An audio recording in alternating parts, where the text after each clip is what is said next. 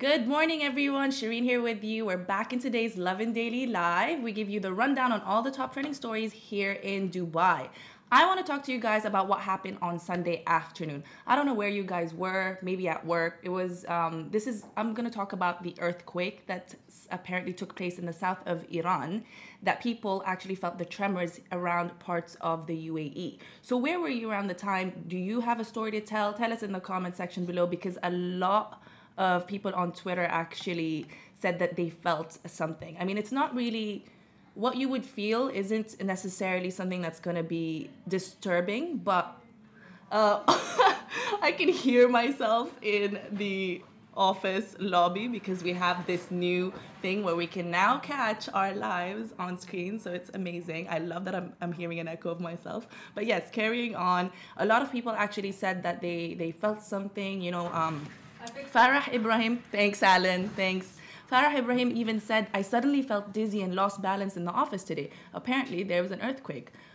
I don't know that I've ever felt tremors. I mean, I, I can probably think back to when I was younger and you feel a slight shake. So I don't know about really of diz- about dizziness really, but again, if you guys have your stories, if you remember what happened on Sunday at 4:30, let us know because some residents in Deira um, Ajman and Tecom reported having felt the tremors of the earthquake. So the earthquake took place in Bandar Abbas and it was recorded on the Richter scale with a 5.7 magnitude.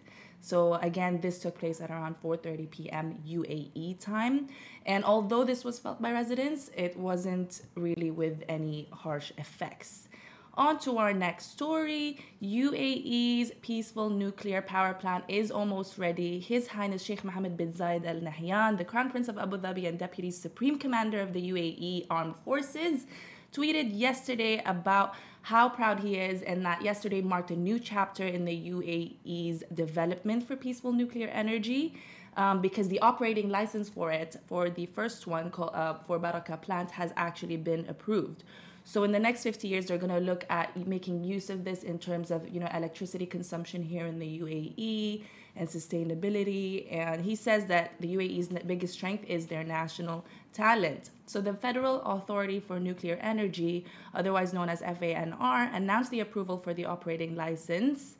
Um, yesterday, and that is why the two leaders are in celebration because His Highness Sheikh Mohammed bin Rashid Al Maktoum the leader of Dubai also congratulated Sheikh Mohammed bin Zayed Al Nahyan on the UAE and the UAE being the first Arab country, mind you, to operate a peaceful nuclear power plant. So we'll give you guys more information in the in the next few days about this because I'm sure a lot of you guys will want to know how this will will be of benefit to you know to the UAE as a whole, and why it's it's being commemorated. You know why the UAE is being commemorated for being the first Arab country to have this. All right.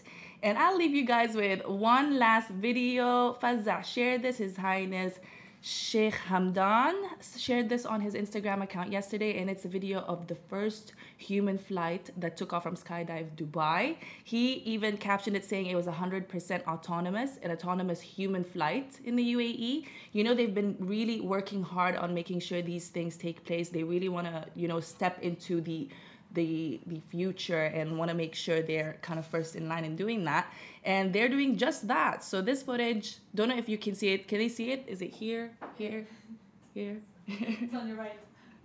Is this my right? Anyway as you can see he is just jetting off from skydive. Incredible. Um, this is actually this was done in collaboration with jetman and skydive dubai if i'm not mistaken and he actually said in his caption on Instagram, he said, This is a major milestone in the quest to achieve 100% autonomous human flight. Well done, boys. So that's incredible. And this is, I can't wait to see what else Dubai does in terms of this. I'm actually excited about the. Um, the train to from Dubai to Abu Dhabi that should take about 10 minutes. I think it's a hyperloop. Uh, I don't know. I'm not I'm not sure on the updates for that, but that should be very interesting. Again, you guys, if you're watching from other cities, let me know in the comments below. I want to see who's watching us and from where. Also, stay tuned because at 12 p.m. we have Glory Girl Fit and Ricardo coming to join us on the Lovin Show with my co-host Casey. It'll be fun. We'll talk about spirituality and you know finding your zen in a world that's kind of chaotic especially with social media these days and kind of have uh, uh, ah, why ah. anyway, and finding balance in that. All right. so yes, stay tuned for that. We also have something special next week because we have the digital Emirati digital artist, a pioneer in art here in, in the UAE, Jalal Luqman, who will be joining us. So that should be interesting. And that is it for me for today. I'm signing off. Have a very good Tuesday, guys. That is a wrap for the Lovin Dubai Daily Live. Remember, we are back with you same time, same place every morning. Do not forget, we also have Dubai Works Business Podcast where Rich sits down with the business people of Dubai so you can get more information about that. And of course, the Lovin Weekly Show where Shireen and I chat to influencers and get to know a little bit more about them